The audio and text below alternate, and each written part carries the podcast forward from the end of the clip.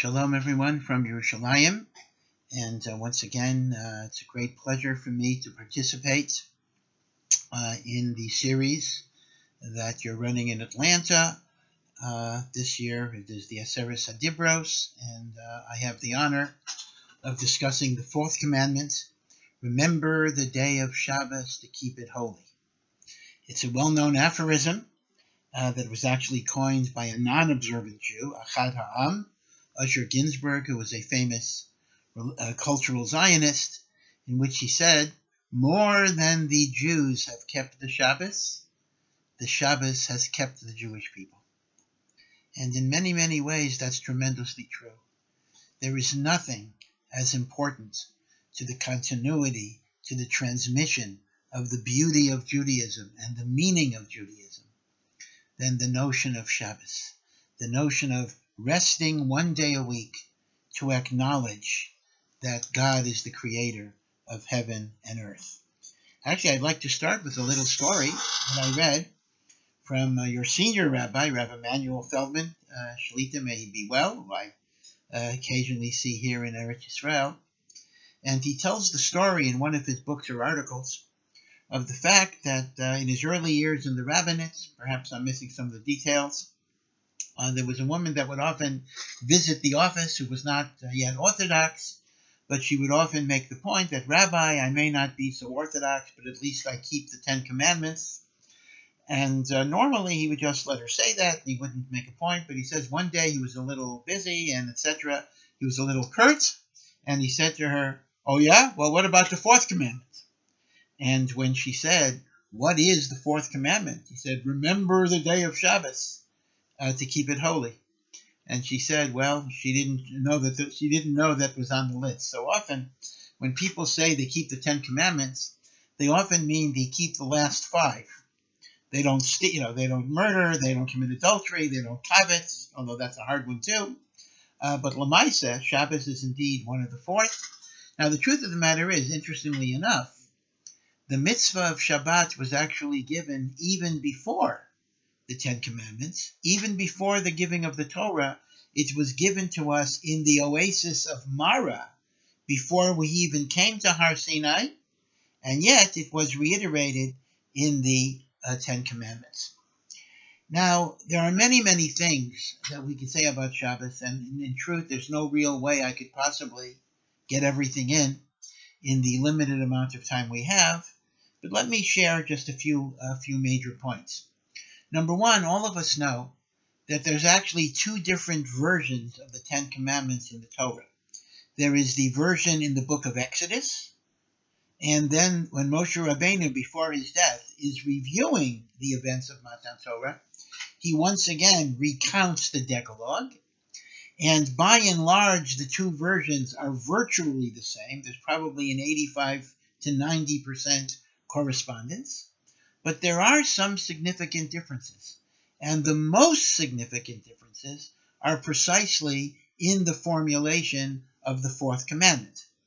In Parshat Yisro, uh, in the book of Exodus, uh, the commandment begins, Zachor es Yom HaShabbat l'kadsho, remember the day of Shabbos to keep it holy. When we go to Deuteronomy, Parshat V'etchanan, which is Moshe Rabbeinu's review of the Decalogue, instead of the word Zachar, remember, it says Shamar. Shamar is to observe, to keep. So which did God say? Did God say Zachar or did God say Shamar?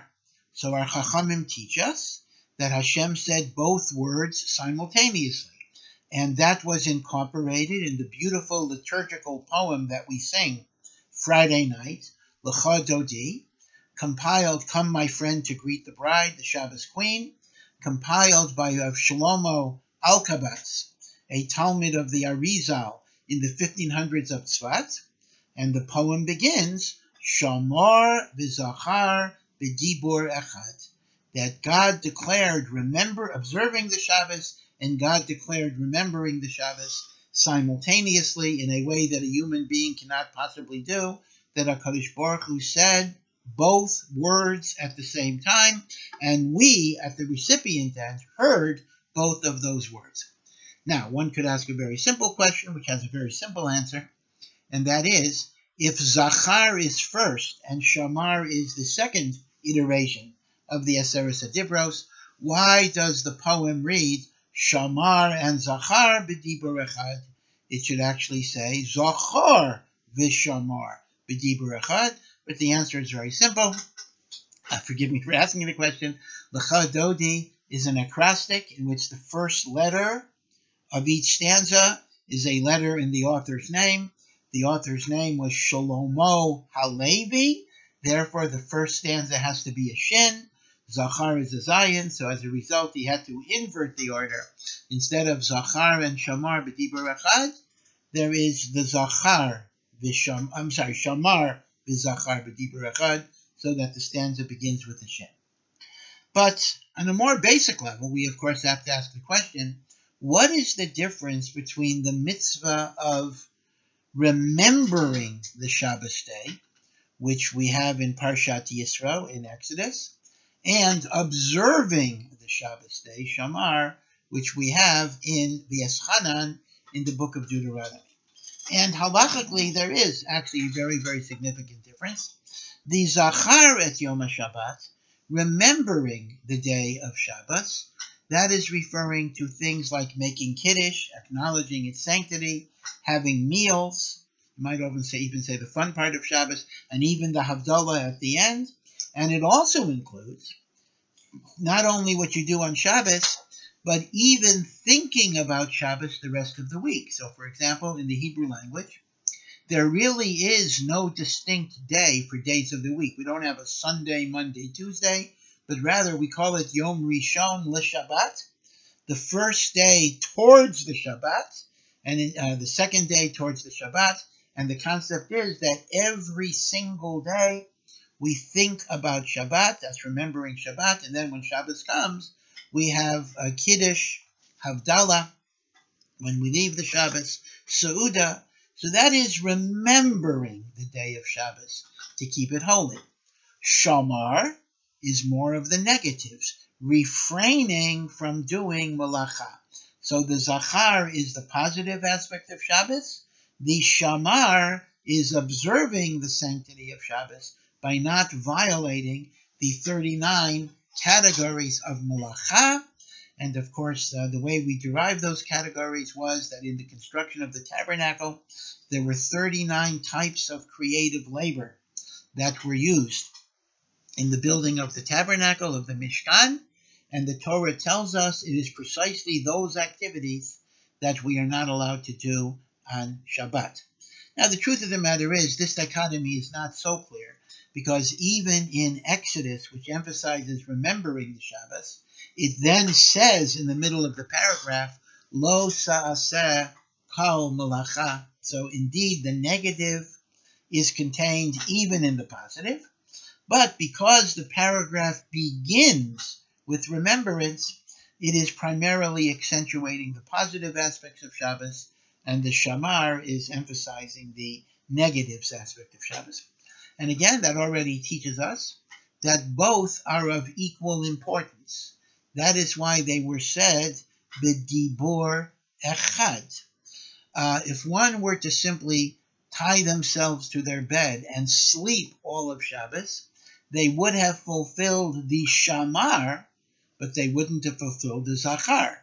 The other way around, if one makes a beautiful Friday night meal with a kiddush and a hamotzi, but then they go out to the mall or go shopping or go to the beach or don't keep the malachot of Shabbos, they perhaps have done some fulfillment of remembering the day of Shabbos to keep it holy, but they haven't done the shamar.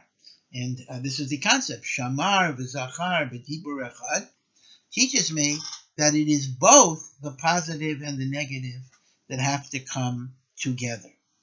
So let me first uh, talk about uh, a very, very central idea.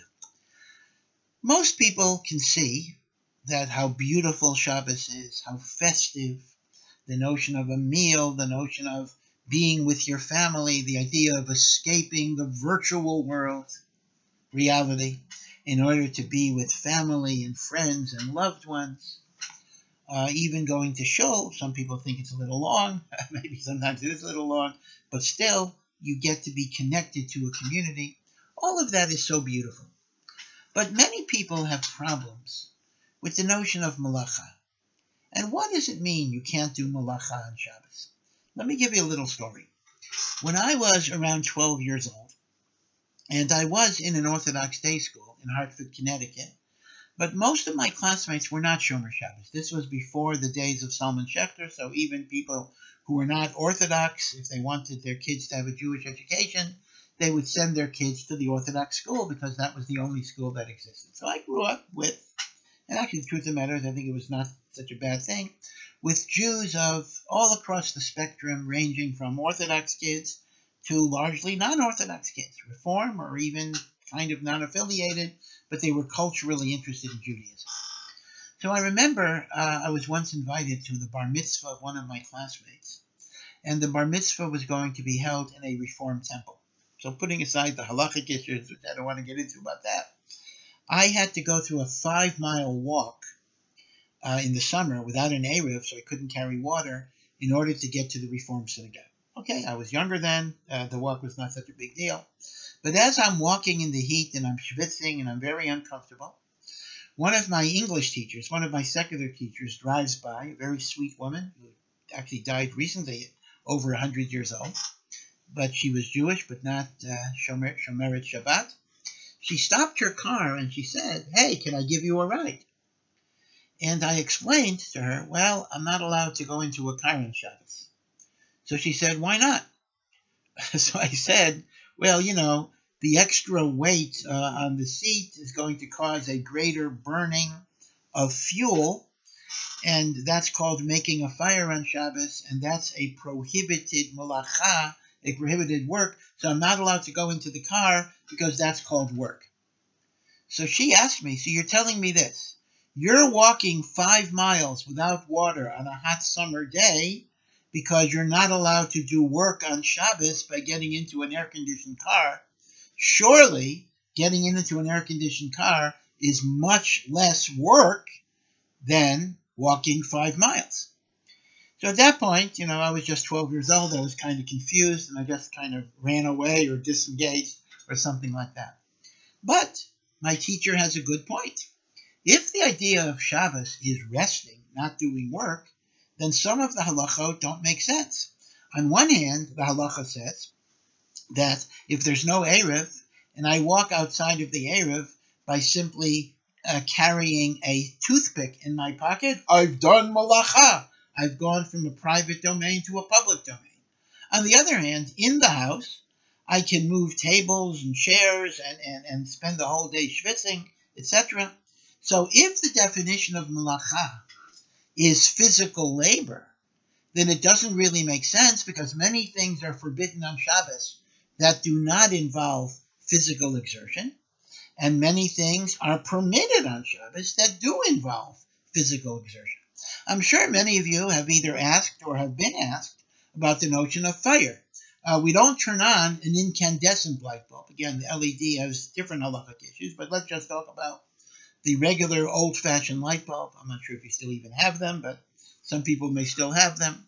So it was said that turning on an incandescent light bulb, and again, I'm not dealing with other forms of electricity, is a an act of creating a fire because the current going through the filament and bringing it to a, to a glow is a fire. And the Torah says, Thou shalt not make a fire on Shabbat. So people say, well, wait a second. In the olden days, to make a fire, you had to rub two sticks together, you had to take rocks, it was a lot of work, it took a real long time. So the Torah said it's laborious. Today, just flick a switch, light a match, turn on a stove. Is that going to be fire? There's no physical exertion there. So why should it be assur? So here, it's very, very important to take the uh, insight of Rav Shimshon Raphael Hirsch, who says that the definition of malacha is not physical exertion.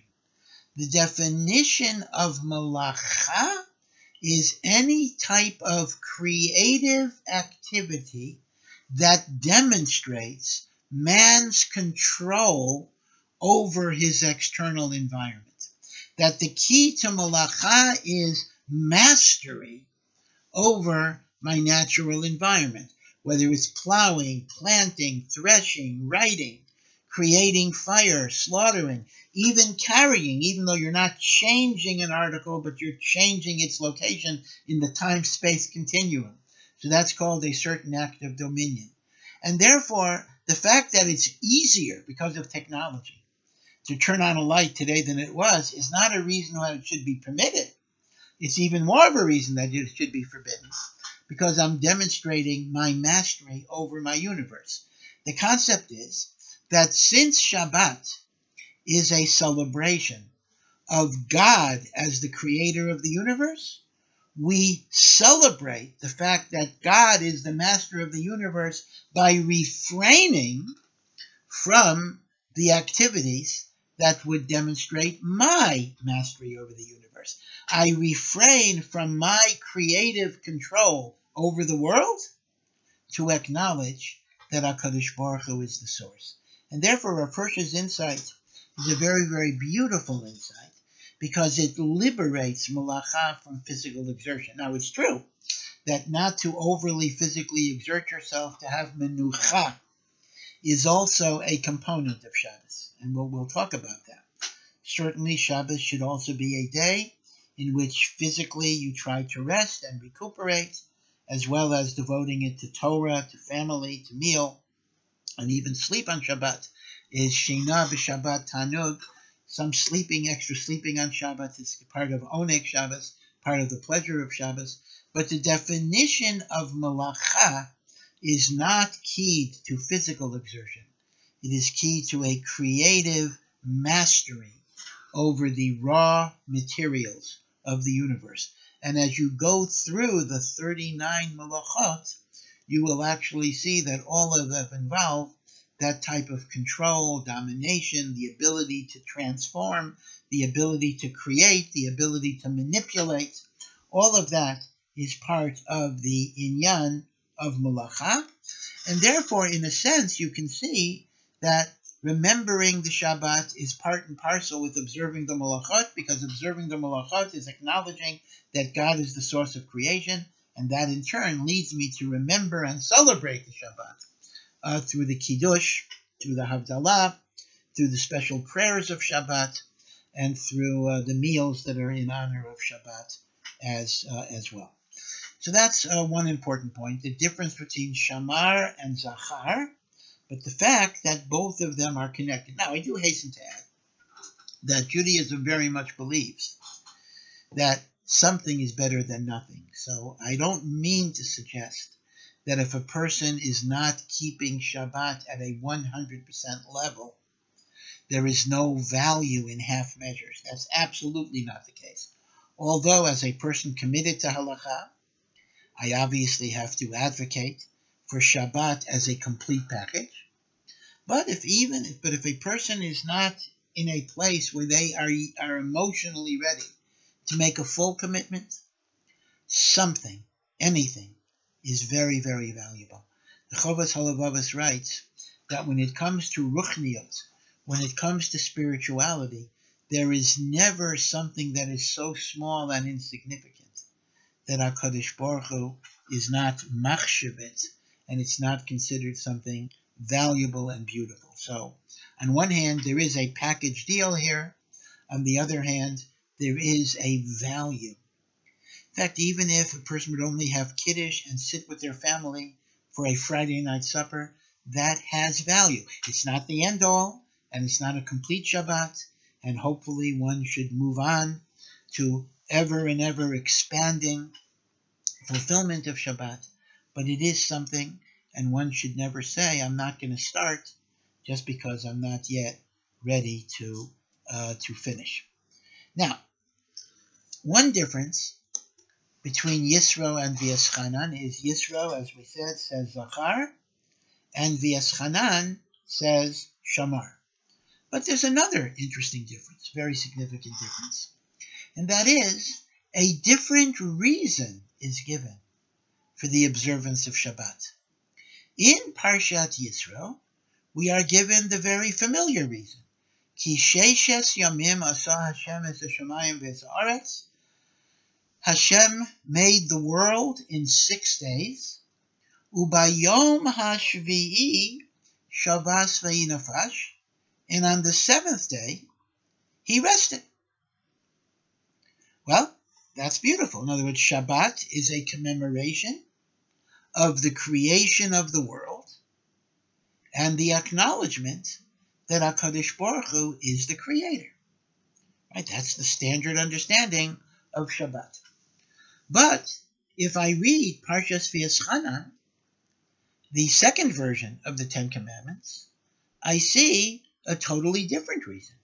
You shall keep Shabbat because you shall remember that you were a slave in the land of Egypt and God liberated you, God freed you from that slavery, and that is why he commanded you to keep the Shabbos day.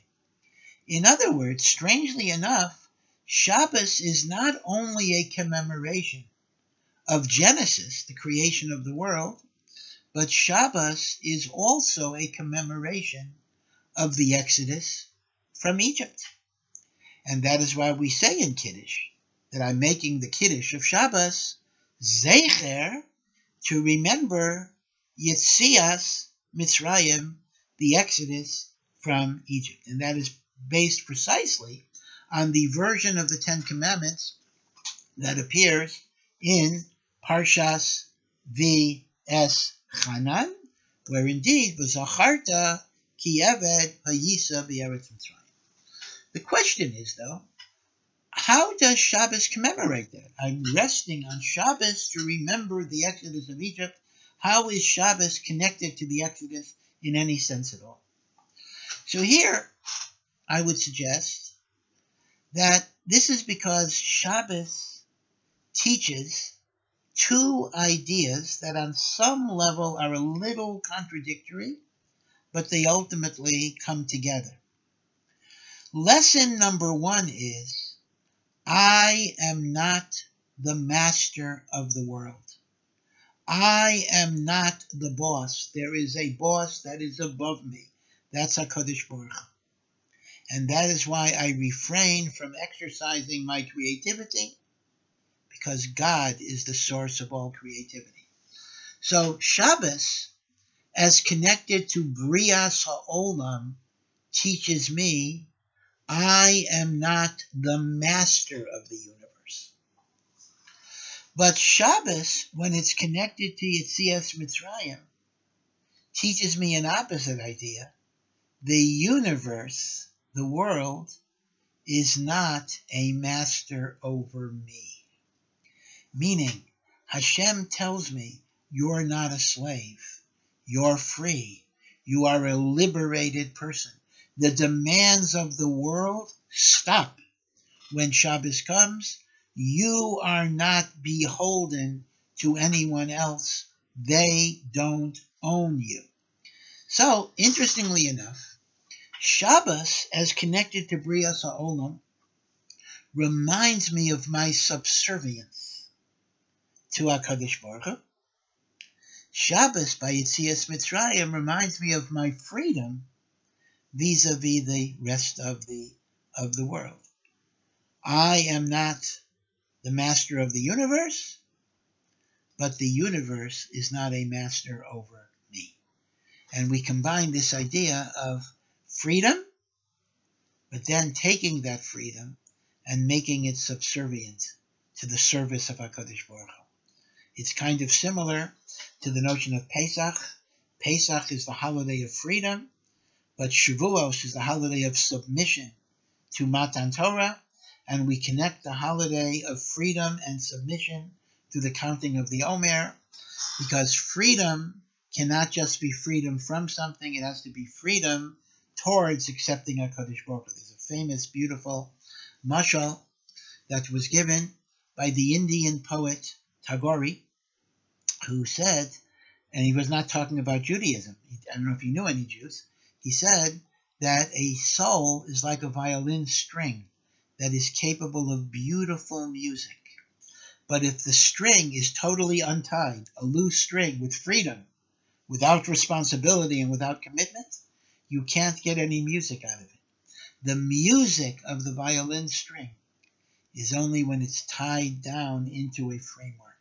The beauty of our souls express itself when we are tied down in commitments uh, to HaKadosh Baruch And this brings me really to the final point uh, that I wanted to discuss, and that is some thoughts about the special prayers of Shabbos.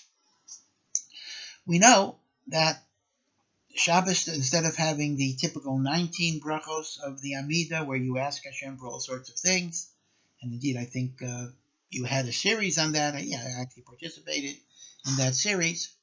But on Shabbos, we only have seven blessings, whether it's Mincha, Ma'ariv, Shachris, or Musaf. The first three blessings, the last three blessings are standard, and then the middle blessing is about the holiness of Shabbos. Mekadesh HaShabbat. It ends Mekadesh HaShabbat. But there is something unique about this, because really every Yom Tov has a middle bracha that's Kedushat Hayom, the holiness of the day, and Shabbat has Kedushat Hayom. But there's a real difference between the Kedushat Hayom bracha of Shabbos and the Kedushat Hayom bracha of the Yomim Tovim. For Pesach, Shavuot, Sukkot, the middle bracha of Kedushat Hayom is identical, whether it's Arvit, Shachrit, or Mariv, uh, or, or Mincha. Okay, Musaf is a little different. When it comes to Shabbos, even though the concluding paragraph is the same, the opening paragraph is different. Friday night, Atah Kidashta, Shabbos morning, Yismach Moshe v'matnat chelko, Shabbos Mincha, Ata Echad v'shimcha Echad. This is very, very uh, peculiar. The only sacred day in the Jewish calendar that has a different opening of Kedushat Hayom for Ma'ariv, Shachris, and Mincha is Shabbos. Pesach, Shavuot, Sukkot, it's the same. And in truth, even Rosh Hashanah and Yom Kippur is the same. Again, Musaf is a different type of ball game, but for Shachris, uh, for Ma'ariv, Shachris, Mincha, even on Rosh Hashanah and Yom Kippur, the Kedushat Hayom bracha is the same. Shabbos is literally the only day in the Jewish calendar where the Kedushat Hayom of Arvit, Shachrit, and Mincha is different. The Torah explains that this is because each tefillah corresponds to a pivotal Shabbos in our existence. The first Shabbos was Shabbos Bereshis. God made the world in 10 days and he rested on Shabbos. So the theme of Friday night is the Shabbos of creation. And that is why the paragraph that is recited is Vayachulu, that God made the world in six days and he rested. The next pivotal Shabbos was the Shabbos that God gave us the Torah. God, according to Chazal, the Gemara in Shabbos tells us, God gave us, it was on Shavuos, but God gave us the Ten Commandments on Shabbos. So if the first Shabbos is Shabbos Bereshis, the second Shabbos is the Shabbos of Matan Torah. So the theme of Friday night is creation. The theme of Shabbos morning is revelation. And the third Shabbos is not really a single Shabbos, and we haven't had it yet, but that refers to the redemption, the Messianic era, the coming of Mashiach, the rebuilding of the Beis Hamikdash, the ingathering of the exiles, world peace. And that is described by our sages and in the davening as well as Yom Shekulo Shabbos, the day of the eternal Shabbos. That is the Shabbos of redemption. And that is why the theme of Shabbos Mincha, just as we're leaving the Shabbat, we focus on the Yom Shekulo Shabbat, the eventual Shabbat of redemption. And that is why Mincha starts Atoy Echad. God is one. Because when Mashiach comes, God's name will be one. All the world will worship God.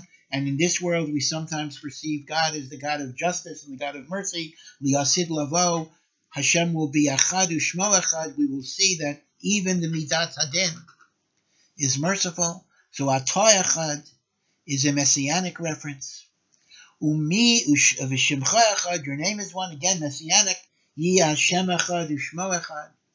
Umi ki amcha Yisrael goy echad bioretz. And who is like your nation Israel? A unique nation in the world, that too is a remez to messianic redemption. Because we know that the Churban Beis HaMikdash exists. The second temple was destroyed because of sinas chinam, because of hatred and polarization, and it'll only be rebuilt when there's love and there's unity, and therefore goy echad, when there's achdus, when there's unity, when there's love, menuchat ahava, when our menucha is coupled with love, and that can also mean not just love of God, which is, of course it does mean that, but also love for each other. So therefore the Tur says the reason why the Kedushat Hayom Bracha has different formulations in Arvit, Shachrit, and Mincha is because there are three themes that are reverberating here. There is the Shabbat of creation, there is the Shabbat of revelation, there is the Shabbat of redemption. Those of you that are familiar with modern Jewish philosophy may recall Franz Rosenzweig's uh, book, The Star of Redemption, in which he indeed states that the three fundamental principles of Jewish theology are connection to creation, revelation, and redemption. I don't know if he saw the Tur or based it on the Tur at all, but the Tur says these are the three themes of the Tefillot of Shabbos creation, revelation, redemption. I would like to build on the Tur a little bit by suggesting the following idea. These three themes are not simply historical and future things that will happen to the Jewish nation as a whole, but they actually apply to each and every one of us every single Shabbos. Every single Shabbos, we can go through a creation stage, a revelation stage, and a redemption stage. These are transformations that occur within us from the beginning of Shabbat to the end of Shabbat. Not to say we will always experience this, sometimes we may not, but at least potentially, these are the types of goals that we can try to achieve. So let's go over how the Tur's insight would apply not just to Jewish history and future eschatology, but how it applies to me as an individual as I go through the great matana, the great gift that HaKadosh Baruch Hu gave us with Shabbos Kodesh, the holy day of Shabbos. The first and most basic level of Shabbos is that when Shabbos comes in, you are recreated, creation. You are reborn. That all of the trials and tribulations and pressures of the work week, unless you're a rabbi who has to work on Shabbos, but all of those pressures go away you are like a newborn baby. So Friday night as Shabbat as Shabbos begins, you are quite literally recreated. That's one of the reasons why people are so tired Friday night because they finally let the tension leave them and then they're ready to rest. So the first theme of Shabbat is freedom from the world. That's connected to Yitzias Mitzrayim, actually. That's why in Kiddush we emphasize Zecher Yitzias Mitzrayim, and the notion of creation meaning I'm recreated, I'm reborn, I'm liberated.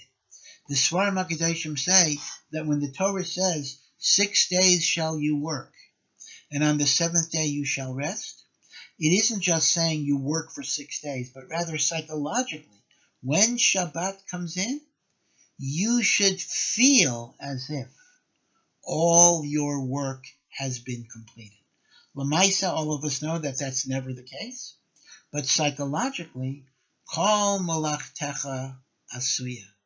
All my work is gone. Many of you might know uh, the author uh, Herman Wouk, who just died a short while ago. He was over 100, and uh, Baruch Hashem, he wrote many, many books. Um, he was an Orthodox Jew. For again, he was raised an Orthodox Jew, and he died an Orthodox Jew. There was some time in the middle where perhaps he wasn't always, but uh, he became, and in fact, he wrote a wonderful book about Judaism called "This Is My God." Uh, and uh, shortly before he died, it came out in a second and revised edition. In This Is My God, he tells the story, and I'm not sure if I have all the details right, but this is substantially accurate, that one of his novels was being made into a Broadway play. I think it was The Caine Mutiny. And uh, this was very exciting for him, the first time that one of his books was made into a play. And he was a co producer, and uh, they were working 18 hour days to try to get it ready for Broadway. I mean, a play on Broadway is a very big deal for a young novelist. And the play was going to open up Saturday night, and around 2 o'clock in the afternoon, uh, Herman Wouk told his co producer, Well, I got to go now. The co producer assumed he was going to the bathroom or getting a cup of coffee. And he simply said to him, Okay, you got to go, you got to go, but be back in a half an hour. So Herman Wouk said to him, You don't understand. I'm not going for a half an hour. I'm going for 26 hours right now, and I will be back a half an hour before the play opens tomorrow night. And he mentioned that the co producer was so astounded, so flabbergasted. He was speechless. He couldn't even imagine how can a person simply leave 26 hours, 28 hours before the play and be gone 26 hours? and simply say no when you have a Broadway play that's opening tomorrow night. And Herman Wouk writes that really, for the first time, he really appreciated what Shabbos means, as I said before. If it's not, unless it is a matter of life and death, pikuach nefesh, you just say no. The world does not own you. The world cannot make a demand on you. Shabbos is your day of freedom. You are reborn. You are recreated. So Friday night is about freedom. It's about rebirth. It's about being recreated. The world does not own me. But, as we said in the analysis of the Ten Commandments, that's not enough. Because just to be free does not give your life a purpose or a meaning. Just as Pesach requires a Shavuos. Just as freedom requires, as Erich Fromm put it, not just freedom from something, but freedom towards something to accomplish a meaningful goal. So too, Shabbat is not simply about liberating myself from external constraints, but using my freedom to deepen my relationship with Hashem and His Torah and with Am Yisrael. So, if the theme of Friday night is liberation and freedom as seen by being recreated, the theme of Shabbos morning is directing that freedom towards submission to God's Torah and God's will and God's moral and ethical code. So therefore, the match between freedom and revelation corresponds exactly to the Pesach Shavuos thing, which is linked by Sfirat Omer. That is why, by the way, Friday night, Shabbat is referred to in the feminine. We shall rest in her, because Shabbat is like the mother that's given birth to the baby, who can be nurtured and pampered and the like. Shabbat in the morning is Vayanuchu Vo. We rest in him, Shabbat is Zachar, because that is the father that, according to our tradition at least, is the one that takes the primary responsibility for teaching Torah and chinuch in mitzvot. Although obviously both parents are very important, but the father has the official designation because the Friday night Shabbos is the Shabbos that mothers me and pampers me, and the Shabbos morning Shabbos is the Shabbos that teaches and directs and disciplines me, and we need both the discipline and the freedom to be able to function. But then there is a third issue, and that is the notion of redemption. Now, redemption is obviously is from a state of estrangement, a state of galut. As a Jewish nation, we are still in galut. We don't yet have the Beit Hamikdash. Most Jews are not living in Eretz Israel, and even in Eretz Israel, there is so much machlokas. So galut can exist in many ways. We can be dispersed in among many countries. We can be divided between Jewish people, sinat chinam. But there's another type of galut, which is an internal galut, in which I am estranged from myself. I'm not living a life of authenticity. I'm not living a life of wholeness. My mind knows what is right, but my feelings and emotions are not in sync. I am a divided person. My mind moves in one direction. My feelings and my heart move in a different direction. So when we talk about redemption, when we talk about geula, that is not just a political statement of liberation from oppression. And it's not even limited to the spiritual return of the Jewish people to Eretz Israel, but it can also refer to the notion that my head and my heart are united in common purpose, and therefore my emotions and my mind are working in synchronization towards that goal. My life is authentic. My life is integrated. I've managed to surmount the dichotomies and the contradictions and the inconsistencies and the tension. And that is inner redemption. When enough of us achieve that inner redemption, then the outer redemption will come to confirm the existence of that redemption. So, in a sense, Shabbat potentially is going through those three stages. I think they say from Nachman and Breslov, the greatest distance in the world is between the head and the heart. But Shabbat enables us to bridge that distance. So this is the transitional aspect that potentially is available for every Shabbat. We are first liberated from the outside world. We then focus our newfound freedom on connecting to Hashem. And then emotionally, as Shabbat ebbs away, if we've had a successful experience, we are able to combine the heart and the mind in a harmonious whole. And at that point, Nebuch, just when we've achieved it, Shabbos ebbs away. That is why the Zemiros of Suda Shalishit often have a plaintive tone, kind of a sadness, a yearning, a wistfulness. That we seem to be ready for Shabbos just when it's going away. And that's why we need the spices of Havdalah to revive us and to keep us going. But don't be afraid. Havdalah says, Kel Yeshua see. God is the God of my salvation. Eftach, I have trust in him. Velo efchad, I will not be afraid. Because you see, Shabbos is not just a guest that comes and goes. Shabbos is a guest that leaves us something. It leaves us strength. It leaves us faith. It leaves us with the recognition that there's more to life than just earning money or whatever it is.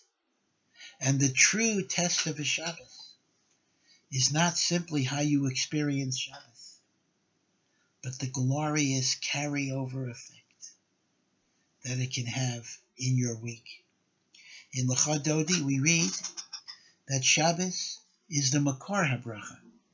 Shabbos is the source of strength. It is Shabbos, or the source of blessing rather. It is Shabbos that blesses everything I do because when I know that Hashem is the source of everything, that takes away my fear, that takes away my doubt, that takes away all of my hesitations. because I know Hashem is in charge of the world. In fact, it may be, there's a famous Gemara that says, if the Jewish people would keep two Shabbos, they would be they would be redeemed. And people ask the question, why do you need two Shabbos? Why isn't one Shabbos enough? Mordechai ben David's song is just one Shabbos, and we'll all be free. He says that's based on the Talmud Yerushalmi, but the Bavli says two Shabbos. So one of the explanations is that I need a Shabbos, but then I need a week that has been elevated by that Shabbos, and then a Shabbos that's been elevated by that week. So that way you have an elevated week and you have an elevated Shabbos. And then you are ready for true redemption and Geula. I'll just end with Chazal make the point that Misha Mechin B'Erev Shabbos, Yechel B'Shabbos. If a person prepares on Friday, they will be able to eat on Shabbos. Now, obviously, that is a Maimer Chazal that can certainly be understood in a very literal way. If you don't prepare your food on Shabbos, either by buying ready made food or cooking it or wangling a good invitation, you're not going to have food on Shabbos. That's about right true. But I think there's also a deeper meaning, which is equally true, if not more so. And that is, food is not just physical food. Food is soul food. My neshama eats and drinks kedusha, mitzvos, closeness to God. Shabbos is food for the soul, not just food for the body, although the food for the body can help us have that food for the soul. And what Chazal are telling us is, if you want that mazon ruchani, if you want that spiritual food for Shabbos, you got to prepare before Shabbos. You can't just go into Shabbos and Shabbos just happens. It requires preparation. We have to prepare for Shabbos, not just in terms of cooking and taking a shower and wearing nice clothes, although all of that is important. But we need to prepare ourselves spiritually. In some places, they recite the Song of Songs, the song of God's love for the Jewish people. Meditation, some type of learning, the more we prepare for Shabbos, the more food for the spirit we're going to have.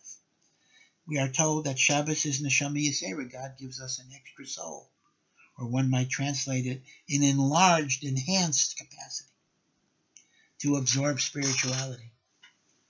But our ability to do so is very much connected to how much we prepare, how much we think about Shabbos. So that may indeed be part of why, as I said at the very beginning, remembering the day of Shabbos to keep it holy uh, even means during the week you think about Shabbos.